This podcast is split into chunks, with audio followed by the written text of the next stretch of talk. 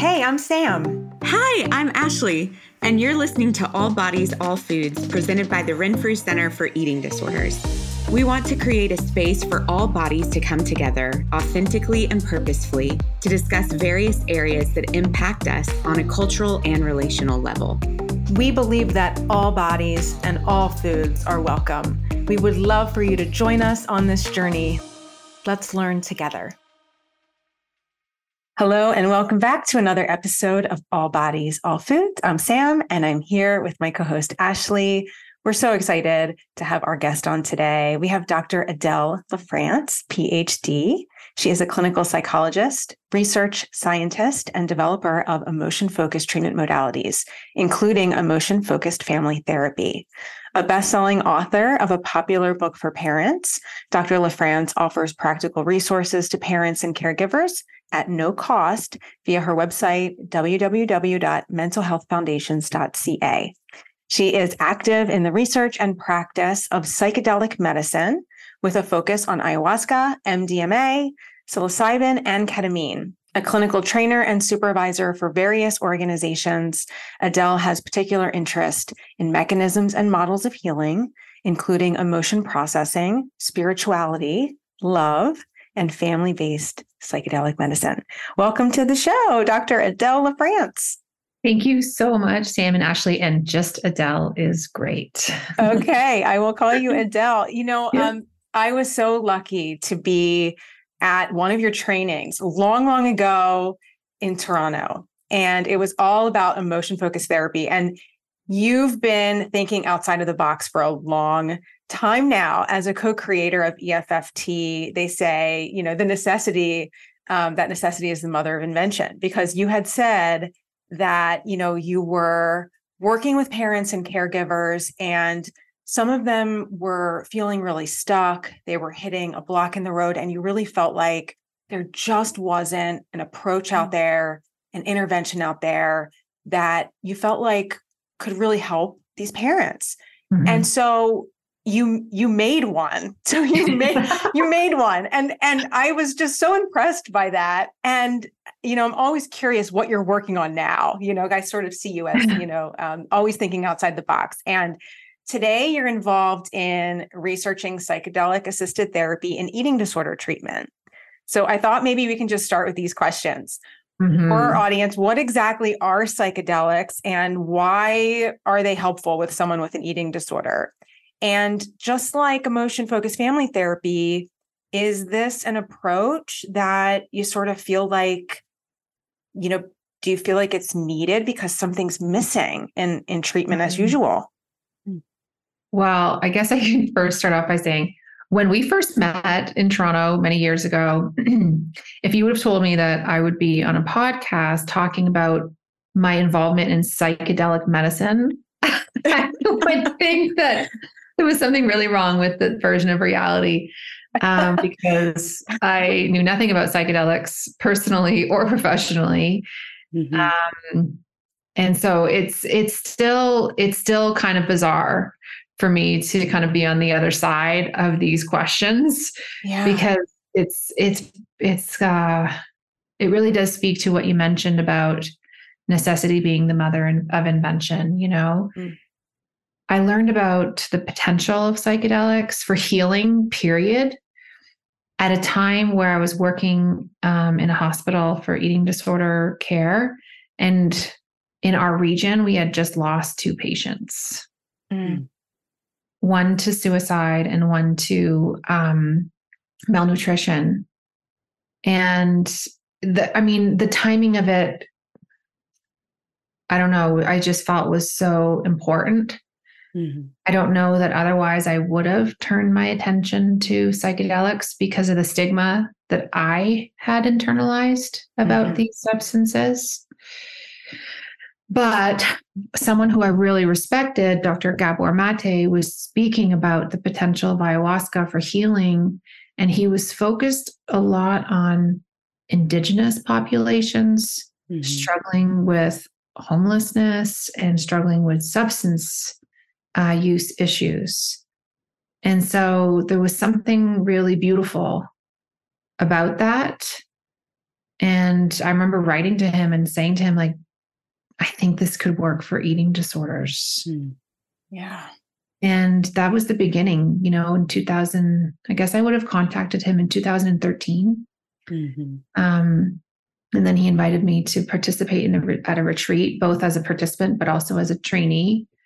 And at that retreat, about a third of the participants who were there had an eating disorder or had a history of an eating disorder or disordered eating.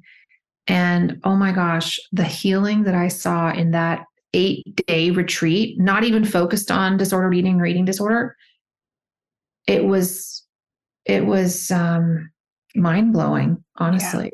Yeah. Mm. So, what are psychedelics? Um, there are so many different definitions.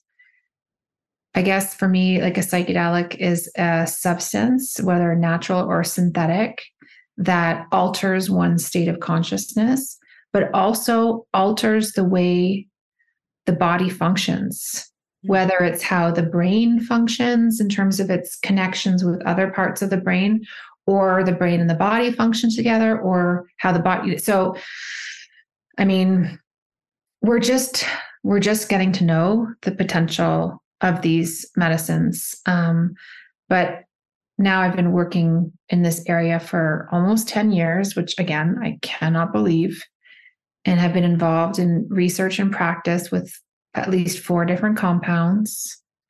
And um, yeah, I do feel like it could be a missing piece of a puzzle for some people. Absolutely. In fact, when you ask like like EFFT, could it be a miss, you know, missing? And I'm like, well, I think the combination actually. Mm. Oh, right. Um, yeah. could be really, really well, could be really cool. And we've we've tested it actually in in one of the studies um, that just completed that I think we'll maybe talk about a little bit later. But yes, uh, psychedelics can help in so many different ways. They can help with cognitive rigidity. They mm. can help with um, stimulating spiritual or transcendental experiences that can help people see life beyond the confines, you know, of the eating disorder thoughts, urges. They can help with increased self-love, self-compassion, which can be a beautiful relief relief from the harsh critic that often accompanies um, an eating disorder, and the list goes on. Yeah. Wow. So it's it's sort of this experience, this internal experience, and this experience where your consciousness is sort of shifted mm-hmm. that either doesn't happen in treatment as usual or doesn't happen easily or quickly, I should say. Mm-hmm, mm-hmm. Yeah. I mean, there's so many ways that we can think about psychedelics with eating disorder. So, uh, colleagues of mine and I are writing a chapter for the AP and a book for the APA specifically related to the potential. And we talk about using psychedelics to um, enhance motivation for treatment. We hmm. talk about using it as a treatment add on, adjunct to intensify um, the experience of treatment, the the ability to benefit from treatment. We talk about it as relapse prevention. Mm. And I'm also really interested in the potential of psychedelics to help people who feel like they're at the end mm. explore some of those thoughts and even some of those decisions mm-hmm. with the benefit of psychedelics and therefore a brain that is functioning in a more coordinated manner. Um, so, across that continuum, I think there are some really great possibilities. I think about a study that I conducted. Actually, I'm meeting with someone about today as we work on the manuscript for publication. And one of the most striking findings, it was ketamine for eating disorders, anorexia nervosa specifically. One of the most striking findings was that the day after they had a ketamine session, they did therapy with me and we did very experiential, very emotion focused, very targeted work together. Mm-hmm. And those participants rated those therapy sessions at extremely high on a breakthrough inventory. And so I think that psychedelics can allow people to completely heal from some symptoms spontaneously and or it can help to create optimized brain conditions so that they could benefit from some of the more conventional treatment approaches that don't work for everybody. You know, they work for so many people, so you'll never hear me speak negatively about them. Mm-hmm. Um, but some people do need a bit of a brain boost mm-hmm. to be able to benefit from them in, in similar or the same ways. Yeah. That's amazing. So it's sort of like they are likely to have these aha moments in therapy because there's something yeah. different in their brain. I mean, aha moments mm-hmm. happen in therapy, but it's sort of like this sort of pushes it along a little more quickly. Yeah, it's it's it's I don't know how to explain it other to say that like there's an increased malleability mm-hmm. so that the interventions land in a way that they wouldn't be able to otherwise. And so if you think about like um uh, sometimes you see in the movie like the cracked earth it's so dry you know and if you put water on it the water doesn't even get doesn't even go in you know because it's so dry you need to put mm. a little bit of water um, frequently over long periods of time and that takes a long time you know if you think about the analogy of therapy for for serious eating disorders it's almost like the psychedelics like moisten the earth mm. so that when we when we pour the water the therapy the the earth can absorb it yeah then can benefit from it that's the yes. best I can do in terms no, of explaining I love that image. Yeah, and I'm also thinking about, oh, now you can plant seeds in there too. Yes. And something will yes. grow yes. and mm-hmm. flourish. Mm-hmm. Oh, I mm-hmm. love that. That's such a wonderful visual. Thank you for that. Yeah. yeah. I, Adele, I was just at a conference last week and um, listened to Dr. Amen speak, if you know him, about brain health and mm-hmm. just how he was mentioning like um, the brain is an organ, and so so many of our other organs have targeted therapy um, for them, and the brain doesn't mm-hmm. necessarily. You know, we do a lot of mental health work, but it, it's just making me think like using psychedelics to heal the brain and and allow it to become more malleable to soak in and to take those seeds that we're planting sam like that just it just seems like the right next step i mean it, it, if if it mm-hmm. if that is what it's doing mm-hmm. let's definitely lean into that and so with that i have a, a question um, kind of you mentioned cognitive distortions and um, so just to break that down for some of our listeners that might be um, someone that is is kind of maybe stuck in some black and white thinking or mm-hmm. catastrophizing kind of um, some of those things and so traditional maybe you know therapy that we've done is maybe have them reframe their thoughts or um, or say you know say something differently add in a positive thought or something like that and and i think some of our clients with eating disorders feel stuck in that because reframing or or adding a positive when there was a negative or even a neutral just it doesn't feel true or congruent with them. Right. And so my thought is how does this how could um, the use of psychedelics help this particular person navigate reframing or or the cognitive distortions that they have or or just getting yeah. stuck that rigid cognitively? the rigid I mean, thinking yeah. yeah. the rigidity yeah it's, I mean, yeah, it's so cool because I've witnessed it happening yeah. in front of my eyes without yeah. my needing to intervene in any significant ways, which is so cool. Yeah. Um, well, scientifically, people talk about the default mode network. And so the default mode is kind of like our usual way of seeing, interpreting, perceiving, the world, ourselves, others, right? And so many people who have eating disorders are really sensitive to threats in their environment or experiences of dominance. Yeah. Um, you know, uh, are highly uh, critical of themselves.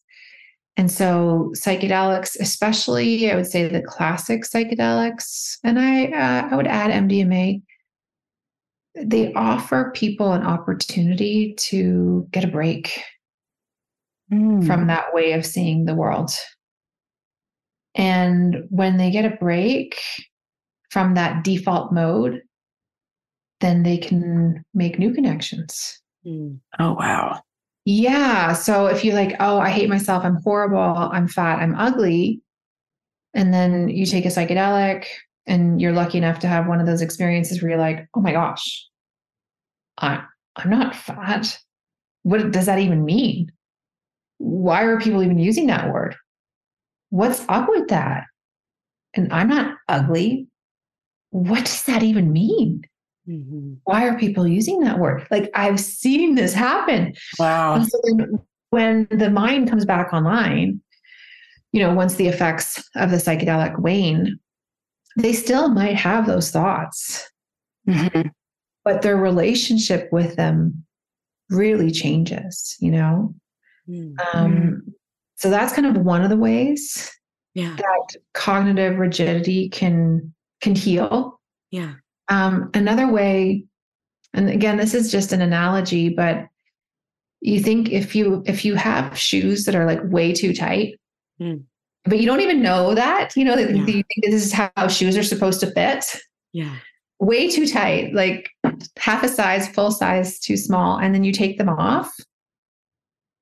It's like, oh gosh, wow. self-compassion. Wow, now I get it. Mm-hmm. This self-compassion thing. Whoa, this feels so good. Why do I have to wear that tight, tight shoe? So that I can stay in line in accordance to someone else's beliefs about how I should be? Oh God, take the shoe off. Keep wow. Off, you know? that's amazing. That's amazing. It's like turning off something that you don't even realize is on. Right. Yeah. Reminds me when like the oven fan is going for so long and then finally my husband shuts it off and I'm like, oh, this is what peace mm. feels like. I forgot. right. Yeah. And it's, it's a, it's like, it's a surface example, but actually it's really profound. Yes. Yeah. yeah. yeah. And then when it wears off, there's still this memory of that yes. feeling. Mm-hmm. Like, even mm-hmm. though you're sort of, I mean, do you sort of still go back?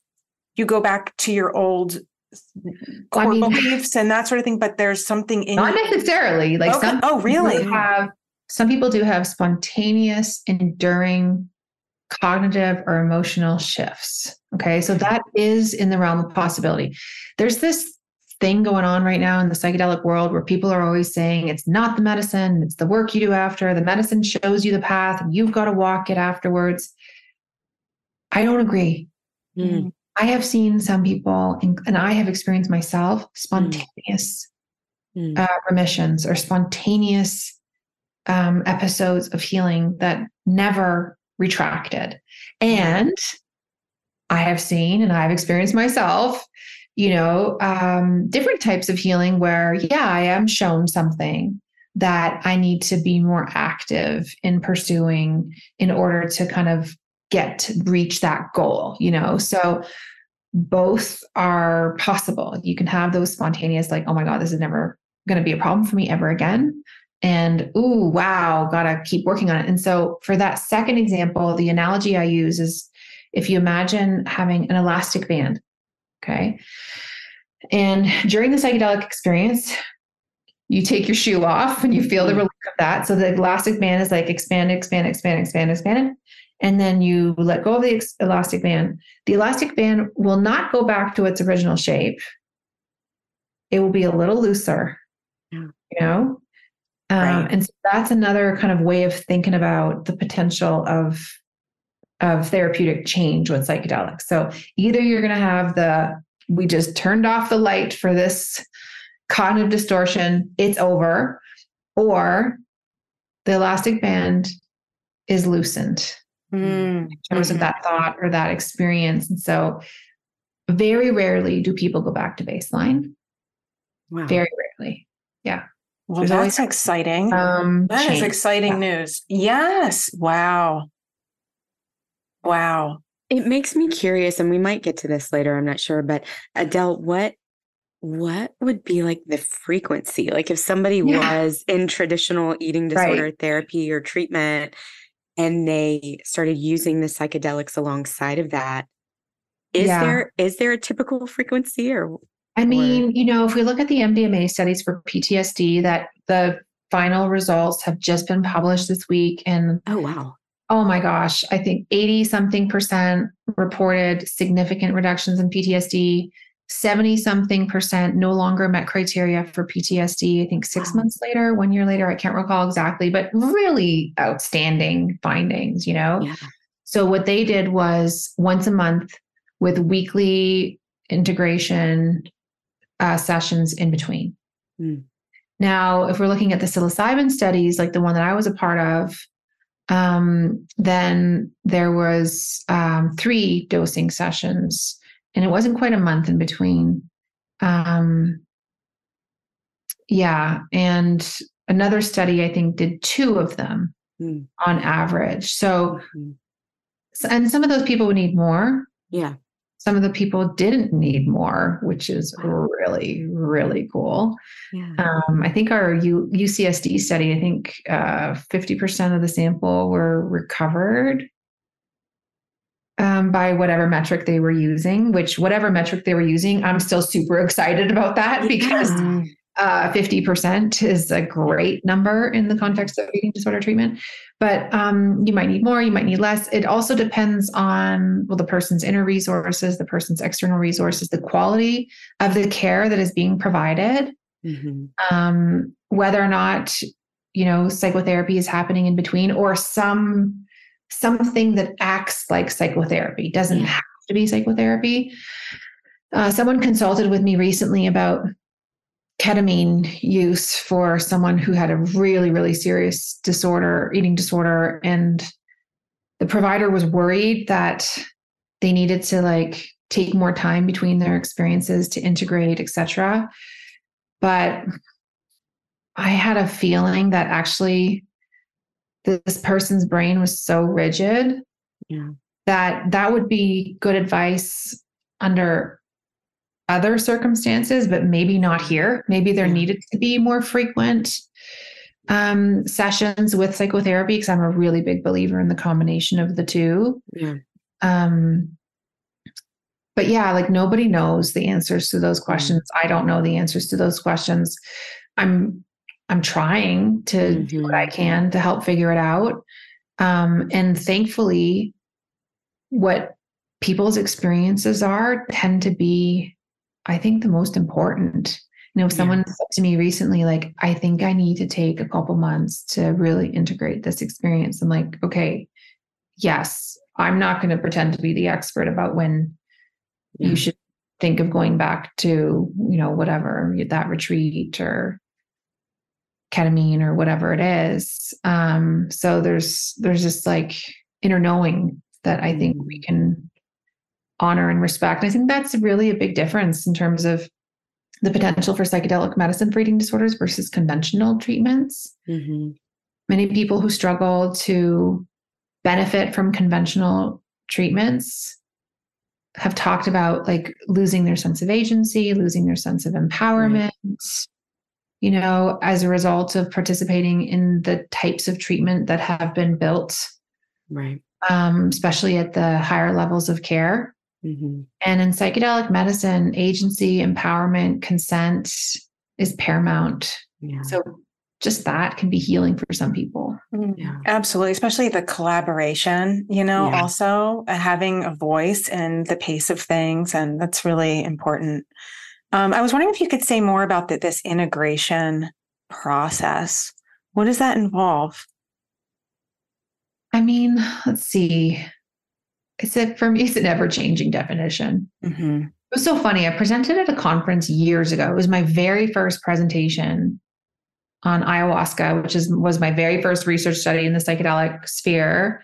And i talked about integration and i talked about how integration is necessary for everyone and oh my gosh i can't believe that some people are doing this without integration da da da da da. And then an anthropologist came up to me afterwards and she said I can't believe that you can't believe, you know, really? that whatever had just said. And I'm like, oh. And she's like, Adele, in communities where this kind of healing happens, like as part of the fabric of the culture, integration is not necessary because integration is weaved in already. Mm.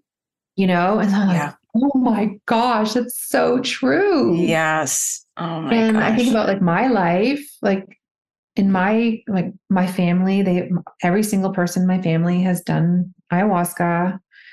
And my friends are very everyone's psychedelic friendly and like really committed to deep healing work. And so like the idea of and I'm like, oh yeah, now I get it. Mm. Yeah. I don't have to worry about who who can I tell, you know, who can I share this with? It's like it's just part of my life. It's part of our lives, you know Mhm. but that's not true for everybody um and i i mean personally i've still i still see an integration therapist every once in a while when i come home from peru um, to help me to make sense of what happened how it can be meaningful for me and how i can um, align what i learned or how i healed with how i interface with the world so that piece can be really, really important. And so, though I have been humbled in terms of my perspectives of the importance of integration and the importance of cultural context, I really do strongly believe in integration, especially because, and this is not something people talk a lot about, but psychedelic, under the effect of a psychedelic, you can feel like you're told something that feels really, really real, but it's not true. Mm. And so there is some Mhm. skill involved in like navigating psychedelic experiences, especially ones that come with a lot of fear, a lot of shame, you know. Um, like I remember one night in Peru under the effect of ayahuasca, I was told that I had stage four bladder cancer. Hmm. And it was to evoke health anxiety. Mm. I've had health anxiety my whole life. My mom has had cancer since I was young. Like she's different illnesses. And so I was exposed to Uh, Mhm. medical challenges from a really young age and didn't know how to integrate it. And so I've, I have this, I had, I have, I guess I could say I had really intense health anxiety. And so it was really important for me to know like, oh yeah, sometimes, sometimes you like things can come up in order to be a catalyst for, for healing but it's not always true.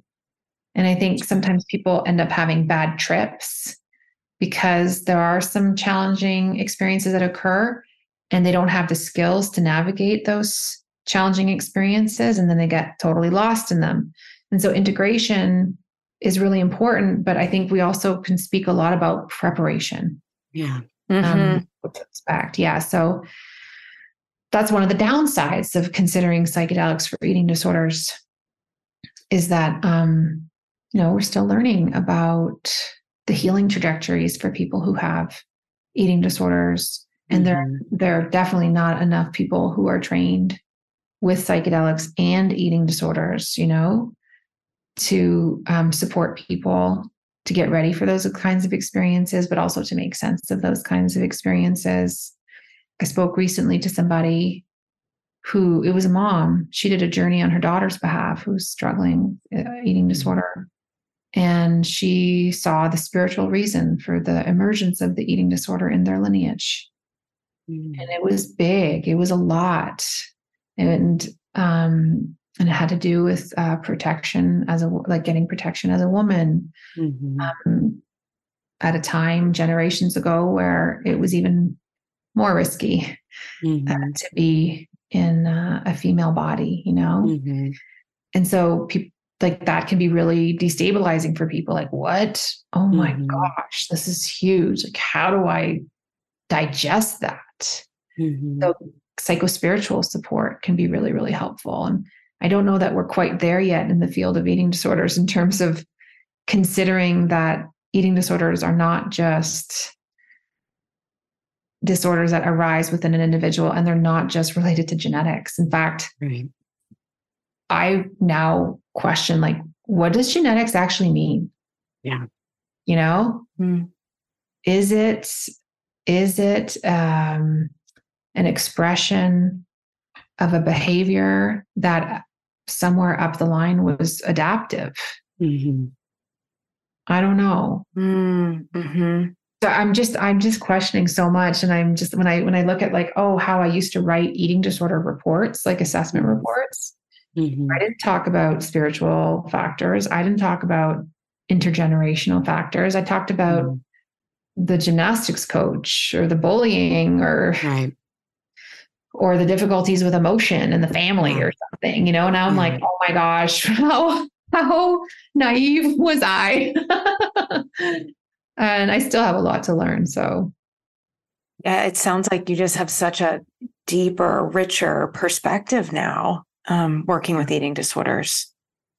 oh my gosh it's been incredible Yeah. so much so so much yeah i mean it's a devastating illness and it's so tricky Yeah. um, but i know now a handful personally you know of of women who have had 20 plus year histories of eating disorders who are now on the other side and when i say on the other side they're like oh like i forget what it's like Yeah.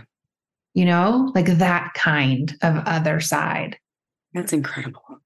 That really is It, amazing. it makes me curious, Adele. Is there um is there someone that might not be recommended to engage in psychedelics, maybe within the eating disorder field, or have you not Mm. seen that?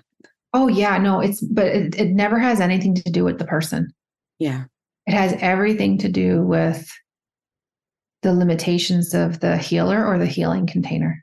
Okay. Yeah. So I want that to be really, really clear, you know, um, because in general, psychedelic medicine, there are major contraindications when it comes to schizophrenia or other psychotic disorders, bipolar um, disorders. In studies, if you have a, if you have had any prior uh, manic episode or psychosis, you can't participate. And in some studies, um, you can't participate if you have a one degree, uh, what is it like a one degree relative Mm, Okay. who mhm. has experienced the same. Yeah. And yet, outside of studies in um, in South America, hmm I have seen highly experienced practitioners go low and slow hmm with really tight containers, hmm helping people who otherwise would be deemed um, inappropriate for participation, you know, according to the standards and the guidelines that are being talked about or, or published at this time. Yeah. Mm. Um, I mean, I know people who have participated with psychedelics at extremely low weight because not doing it was as risky as doing Yeah. it, you know? Yeah. Um, and it doesn't mean that bad things don't happen, you know?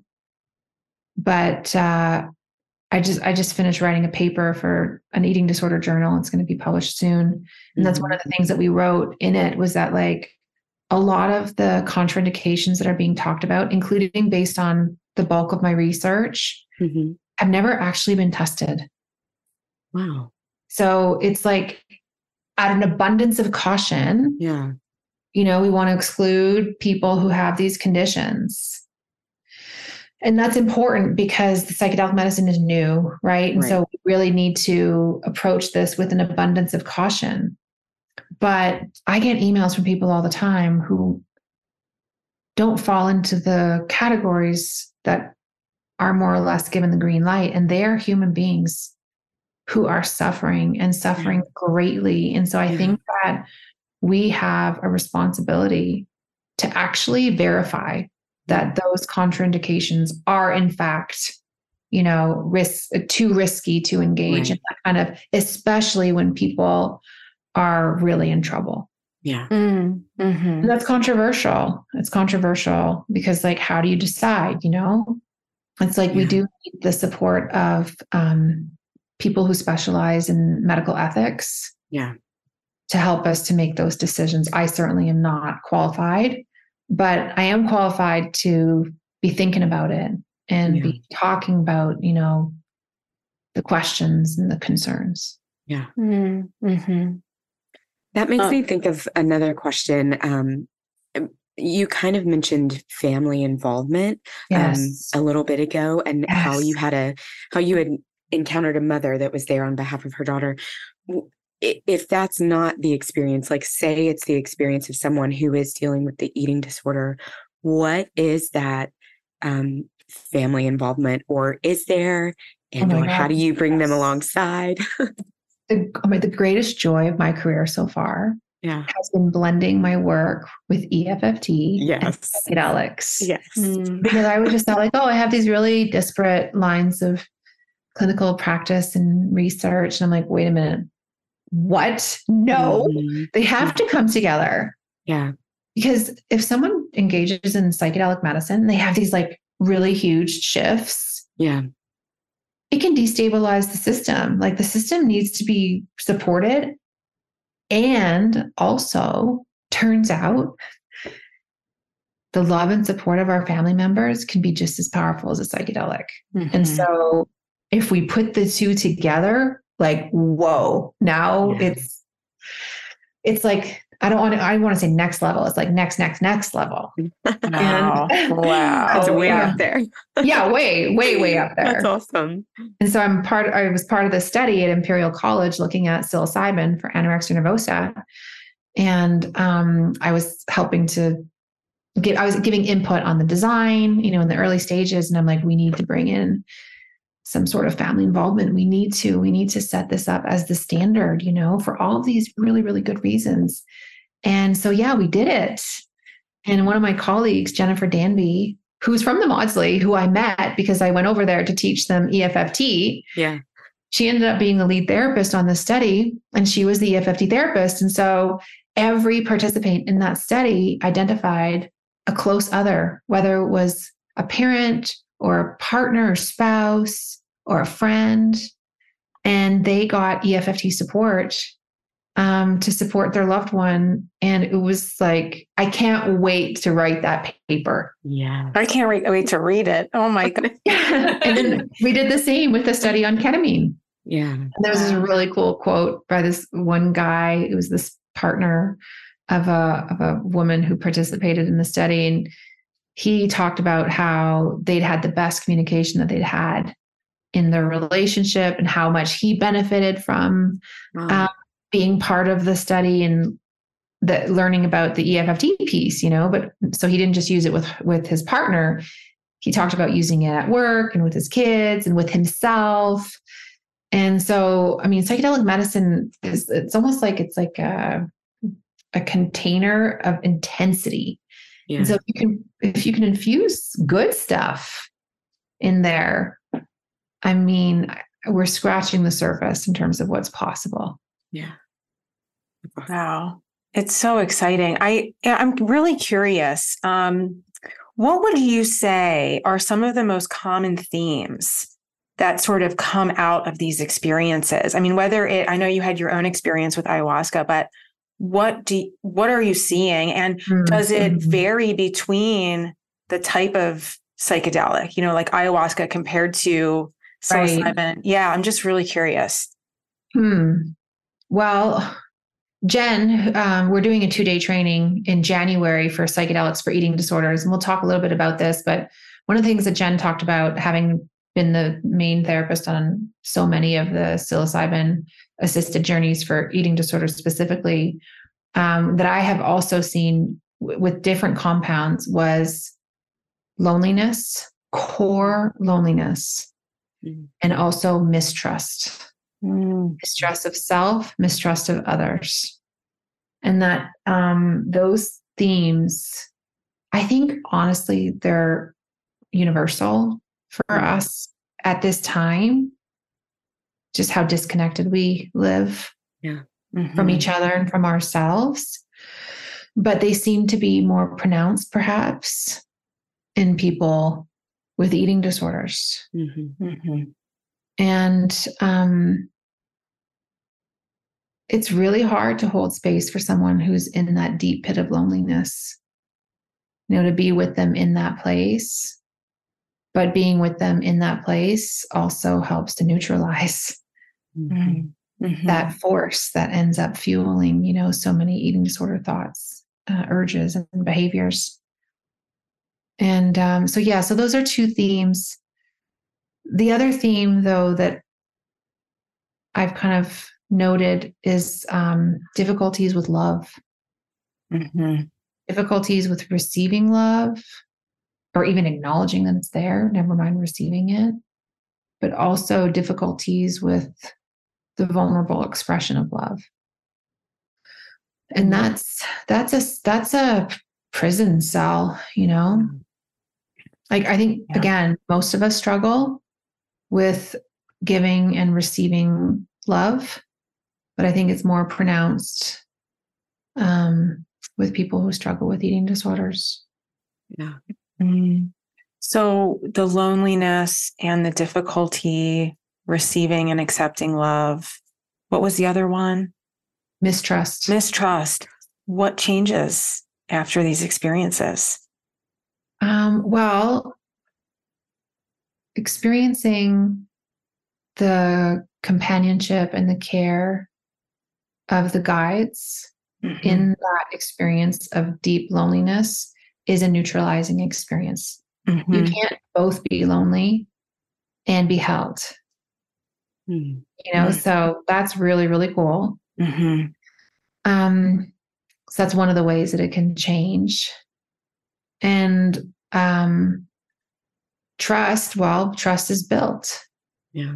So um, with one participant, you know, the participant had to ask for things and then see that they could receive it, or or ask the guide what they thought about something, and then and then see if they trusted the answer, like in their bodies, you know, in the energetic Mhm. space between them. Do I trust what you're saying?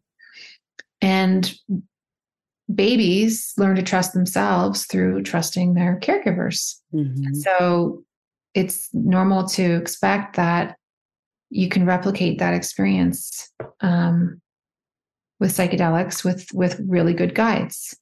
Mm. You know, I, I train psychedelic guides, and one of the most important um, guiding principles is as a guide, you must always tell the truth.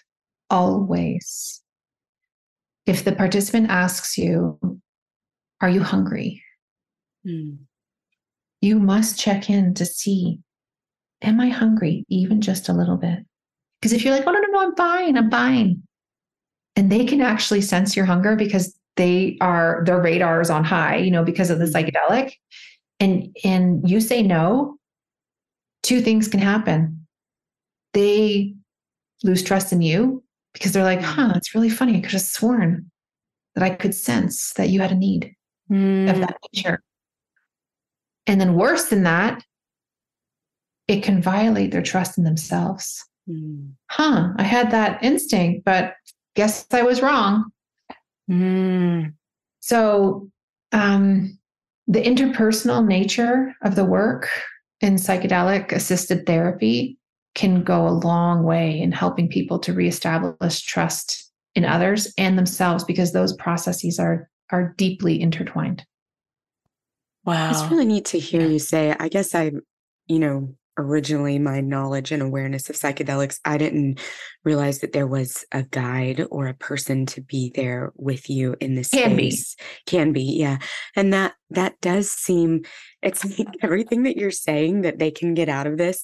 I feel like we could spend months in treatment or in talk therapy, like trying to build this trust and then but then there's this opportunity for this you you mentioned it earlier but this just container of intensity in this moment to have that and to know then like fully to their core that it can be different Mm. right Oh, totally. I mean, I there's a woman. I have a video of her. She's she's so beautiful. Oh my gosh! Like her healing trajectory has been so beautiful. Yeah. She talked about how she remembered like the first time she felt love from the Yeah. therapist who was holding space for her, and she's like, "Oh my god! Oh my god! This therapist loves me. Oh my god! I'm loved." And she could feel the love metabolize into worthiness. Oh. Mm. And then uh, when you think you're worthy, you don't want to hurt yourself. right And when you Right. believe you're worthy, you don't want other people to hurt you. yeah so it was like, wow. But now I'm going to put a big old red flag. So you hear how how delicate it can be these inter these interpersonal processes. You know, in this container of intensity, when things go wrong, they can go really wrong. Mm-hmm. Mm-hmm. You know, absolutely. Yeah. So yeah. the importance of really good training, yeah, paramount. Mm-hmm. And I'm a strong believer in um, if we're talking about still psychedelic assisted therapy, that there be two guides present. Mm. Mm-hmm. Um, just in case one guide becomes triggered. Yeah. Or has a health issue emerges. Like, what if they get food poisoning? Right. They have to go to the bathroom seven times. Like, that can be highly traumatizing for a person to be left alone, you know? So, yeah. some people are really concerned about the cost of two guides for like a seven, eight hour day of psychedelic assisted therapy. But um, for eating disorders, I would say that I hope people view this as essential, you know, if we're going to move forward in this way, because yeah, you can keep each other in check as well. Like the guides can keep each other in check too. Yeah. Cause when it when it doesn't go well, like there are numerous accounts of people who've talked about being traumatized in the context of a psychedelic therapy session mm. because of things that happened that in any other context would have been traumatizing, like sexual abuse, for example. Right. But also because of things that happened that wouldn't necessarily have been traumatizing outside of a psychedelic, but because you're so open and yeah. because you're so vulnerable, then it can hurt you much more deeply. Mm, yeah. Mm-hmm. That makes sense. It really does. And how careful you really do have to be with this work. It's so important. I have one last question. I know we're running out of time and I'm so sad about that because I want to talk more. But you talk so much about this concept, well, the concept of love in therapy, you know, and this is a word we don't hear in the mental health field very much at all. You know, we hear a lot about how you have to be a blank slate, you need boundaries. We hear tons about that. But mm-hmm. love, I mean, you, this is something, this is a concept that you be, you believe belongs in therapy between patient and you know between therapist yeah. and client and um, you believe it can be even studied and measured and you know brought mm-hmm. into the research so my question is what are your hopes for love in the mental health field hmm. i mean my hope really is so simple it's that we can just talk about in a straightforward manner what we know fundamentally works in psychotherapy and you can call it unconditional positive regard. But if you want to be fucking brave, you can call it love. Yeah. Yes, man. call know, it love. Like the whole blank slate thing is actually really, really important if you're doing psychoanalytic psychotherapy. Right. Yeah. If that's the mechanism of healing that you're employing, right? Because then the blank slate is essential for the work to be done. But who is doing psychoanalytic psychotherapy in treating eating disorders? Yeah. Nobody. No one. Yeah. It's almost like saying like um, you have to put a seatbelt on when you're in the shower. No, the seatbelt belongs in the car. Mm. Yeah. Mm-hmm. Like this blank slate belongs on the therapy couch in four or five times a week, psychoanalytic psychotherapy. In the work that we are doing, yes. unconditional positive regard, I roll, love. Yeah. Yeah. Love. And love exists with boundaries. Like it's not like people, I think some people are, I mean, I was to say some people are scared. Yeah, no shit, they're scared because many patients have been hurt under the guise of love. Yes. Mm-hmm. And we are in need of some major global rehab. You know, like everybody. Yeah. In terms of what love is and what it love isn't. And so that people are scared, I respect that deeply. so I think the first step is really just thinking about unconditional positive regard and then thinking about love, just transferring that over. You know, so mm-hmm. like, oh, that's what it is. Still, you still can be professional. You can still be whatever the word means. You can still be boundaried, you know, right. you can still finish the session on time.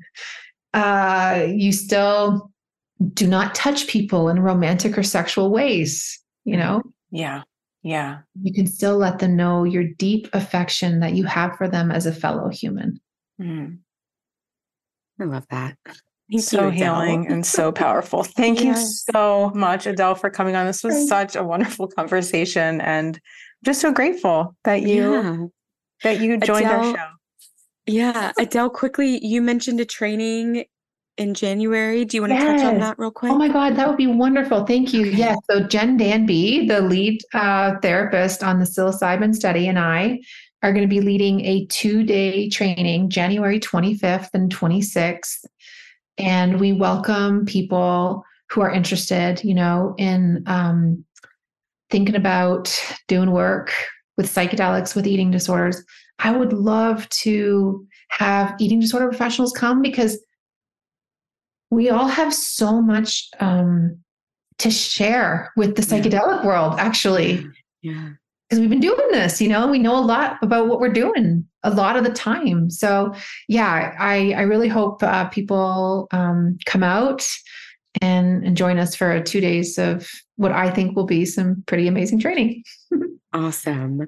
Well, thank you so much. And we will add all of your information to our um, podcast details. So everybody will have that. So, Adele, thank you again. This was so lovely. And I just feel so honored and privileged Aww. to be able to sit across from you and hear from you. So, and thank you to our listeners for joining us for another episode of All Bodies, All Foods. Thanks, everyone. Thank you for listening with us today on All Bodies, All Foods, presented by the Renfrew Center for Eating Disorders. We're looking forward to you joining us next time as we continue these conversations.